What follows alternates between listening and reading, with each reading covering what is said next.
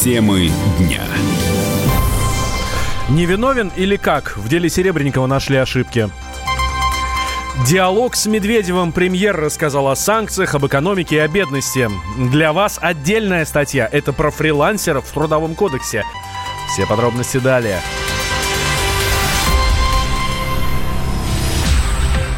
Вы слушаете радио «Комсомольская правда». Мы с вами говорим на главные темы дня. Меня зовут Валентин Алфимов. Здравствуйте. Дело Кирилла Серебренникова вернули в прокуратуру. Мещанский суд Москвы также отменил подписку о невыезде для режиссера и других фигурантов дела седьмой студии. Решение вернуть дело прокурору суд принял на первом заседании после получения результатов комплексной экспертизы, которая была расценена как э, ну, защитой, как развал позиции обвинения. Судья Арина Аккуратова э, поставила перед сторонами вопрос вопрос о возвращении дела на доследование в связи с неустранимыми нарушениями в обвинительном заключении.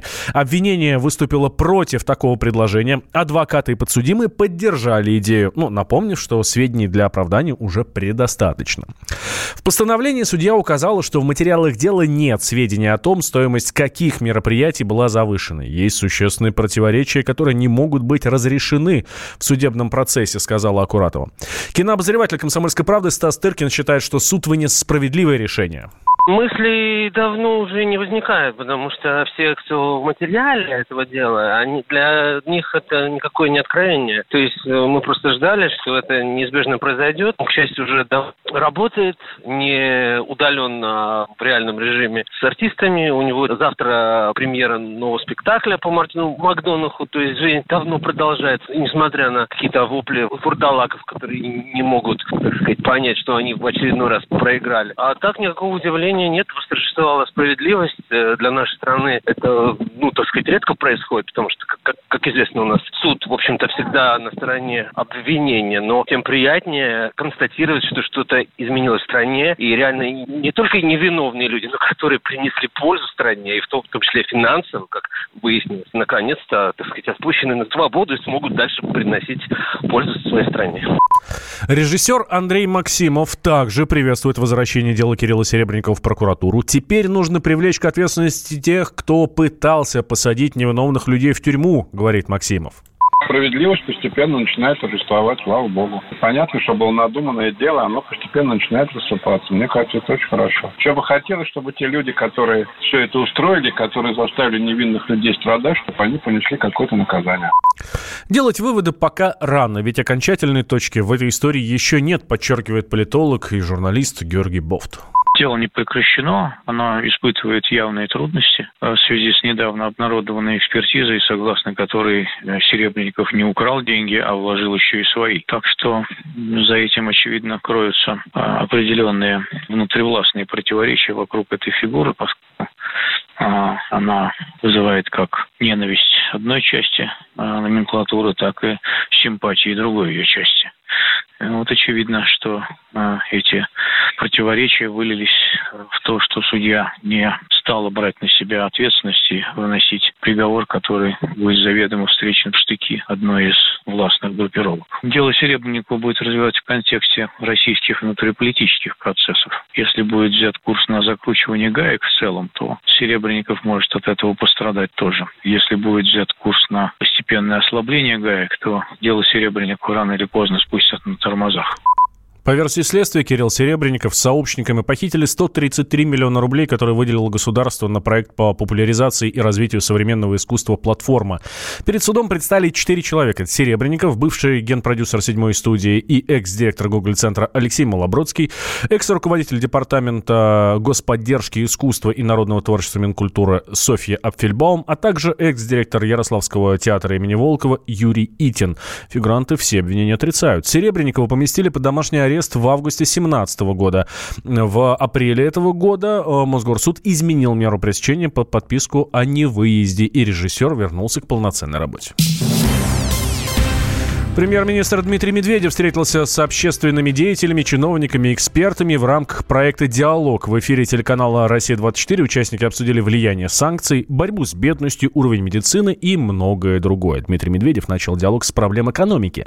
Так, премьер-министр обратил внимание на то, что ее темпы, ну, темпы роста, не соответствуют прогнозам и задачам, которые ранее были поставлены. Развития нашей экономики, э, то, конечно, это задача, которую необходимо решать. Вопрос в том, как и за счет чего. В настоящий момент те темпы, которые мы видим, они действительно не соответствуют прогнозным, они не соответствуют тому, к чему мы стремимся. Но это не означает, что ничего нельзя сделать. Для этого, собственно, и раскручиваются все национальные проекты. Для этого мы занимаемся изменением нашей экономики. Но скажу прямо, а, эти темпы, допустим, даже если мы сейчас э, будем ориентироваться на то, что в следующем году наша экономика вырастет там где-то на 2%, эти темпы все равно зависят не только от наших действий. Очевидно, что на их а, развитие, на их э, возможности развития влияет и ситуация в мировой экономике. Мы видим, что происходит. Это и общее замедление самой мировой экономики. Это большое количество различных проблем, включая торговые войны. Ну, а применительно к нашей стране сохраняются санкции. Дмитрий Медведев дал слово министру экономического развития. Максим Орешкин рассказал, как профильное ведомство будет поднимать российскую экономику. Мы как раз ключе. Э, сегодня подготовили и внесли в правительство план действий. Нет какого-то такого универсального лекарства, которое могло бы обеспечить вот что-то одно сделать, и сразу все пойдет, поедет. Это вот планомерная работа по целому ряду направлений. Инвестиционный климат, вот здесь такая самая важная реформа, которой сейчас правительство занимается, это регуляторная гильотина. Все, что мы делаем по снижению административных барьеров, потому что здесь это регулирование, оно является избыточными издержками для бизнеса, мешает ему развиваться. Нужно работать по поддержке инвестиций и инфраструктуры инфраструктуры, особенно на региональном уровне. Вот э, сейчас будем предложение вносить по активизации работы инвестиционной налоговой льготы по ряду других направлений. Премьер-министр также затронул тему четырехдневной рабочей недели. Медведев отметил, что четырехдневка для некоторых профессий может наступить, цитата, «хоть завтра», но подчеркнул, возможный переход на новый график не должен привести к снижению зарплат. Мы должны просто, на мой взгляд, дать более гибкие формулы в трудовое законодательство. Ну, что я имею в виду? Вот трудовое время. У нас это 40-часовая рабочая неделя. Хотя совсем недавно у нас еще была шестидневка. Ну, относительно недавно, я имею в виду, в конце 60-х годов. В некоторых странах эта рабочая неделя уже меньше. Во Франции, по-моему, на 35 часов, а в Нидерландах 29. То есть, иными словами, можно так построить рабочий график, что человек будет занят, например, 4 дня в неделю. Или, наоборот, меньшее количество часов каждый день работать. Так вот эту гибкость, мне кажется, и необходимо внедрить в законодательство. Я же вот об этом специально сказал на столетии Международной организации труда, чем вызвал довольно бурную дискуссию. Значит, что это означает, от чего хотят, значит, всех вот да, 4, 4, так сказать, дня mm-hmm. будет человек работать и получать как за 4 дня, а не как за 5. То есть это способ э, урезать зарплату и так далее. Нет, конечно. Речь идет о том, просто чтобы ввести гибкое регулирование, чтобы с учетом развития технологий, чтобы с учетом развития экономики человек мог сам планировать свое рабочее время. Участники беседы обсудили также тему борьбы с бедностью. Дмитрий Медведев считает, что э, снижение этого показателя до 6,5% непростая задача, поэтому должны быть соответствующие меры со стороны государства. Помощь, поддержка э, людям, у которых невысокие доходы, должна быть абсолютно адресной. Совершенно понятно, какие категории людей у нас получают невысокие доходы. Это пенсионеры, люди, которые очень часто получают бюджетные доходы. Это, вне всякого сомнения, большие семьи, где много детей и где приходится делить э, доходы между большим количеством людей. Это люди, у которых есть проблемы со здоровьем, и они просто не могут трудиться, допустим, в полную силу. Это, собственно, как раз те направления, где мы должны концентрироваться. Ну и, наверное, еще одно, что можно добавить вот в тот самый портрет бедности, это, конечно, очень существенная региональная дифференциация.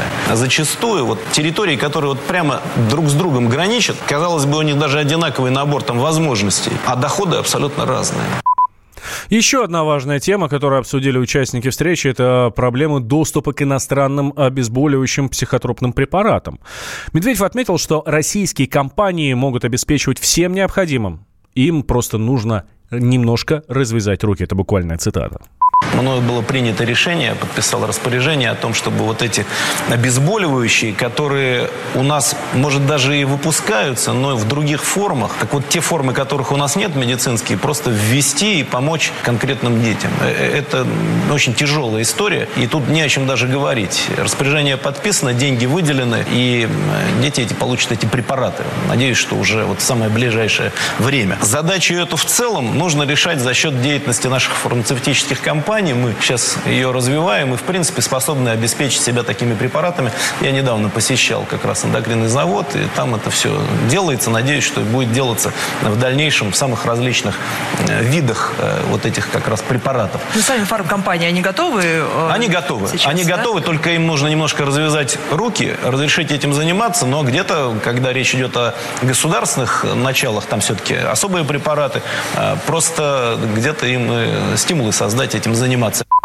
Продолжая тему медицины, премьер-министр обратил внимание на качество оказываемых услуг в российских больницах. В больницах также Медведев подчеркнул, что среди слабых мест все еще остается реабилитация людей, которые перенесли кардиологические операции.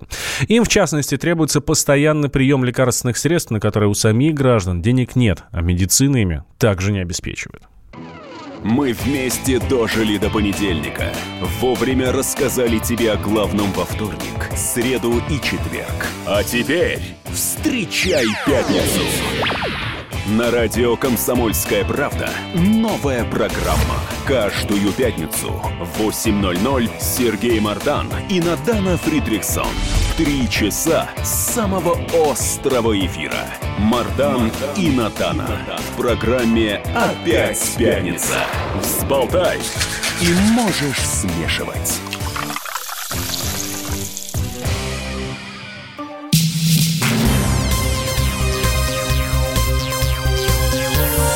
Темы дня.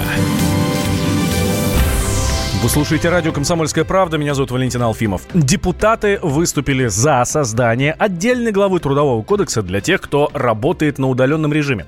Первый заместитель руководителя фракции «Единая Россия» в Госдуме Андрей Исаев считает, что сотрудник может работать, находясь за тысячи километров от своего работодателя. Поэтому такие отношения ну, нужно регулировать. Чаще всего они никак не регулируются, просто есть некий договор, договор гражданско-правового характера, по которому человек получает деньги за конкретно выполненную работу. Но это значит, что у этого человека нет тех прав, которые дает трудовое законодательство.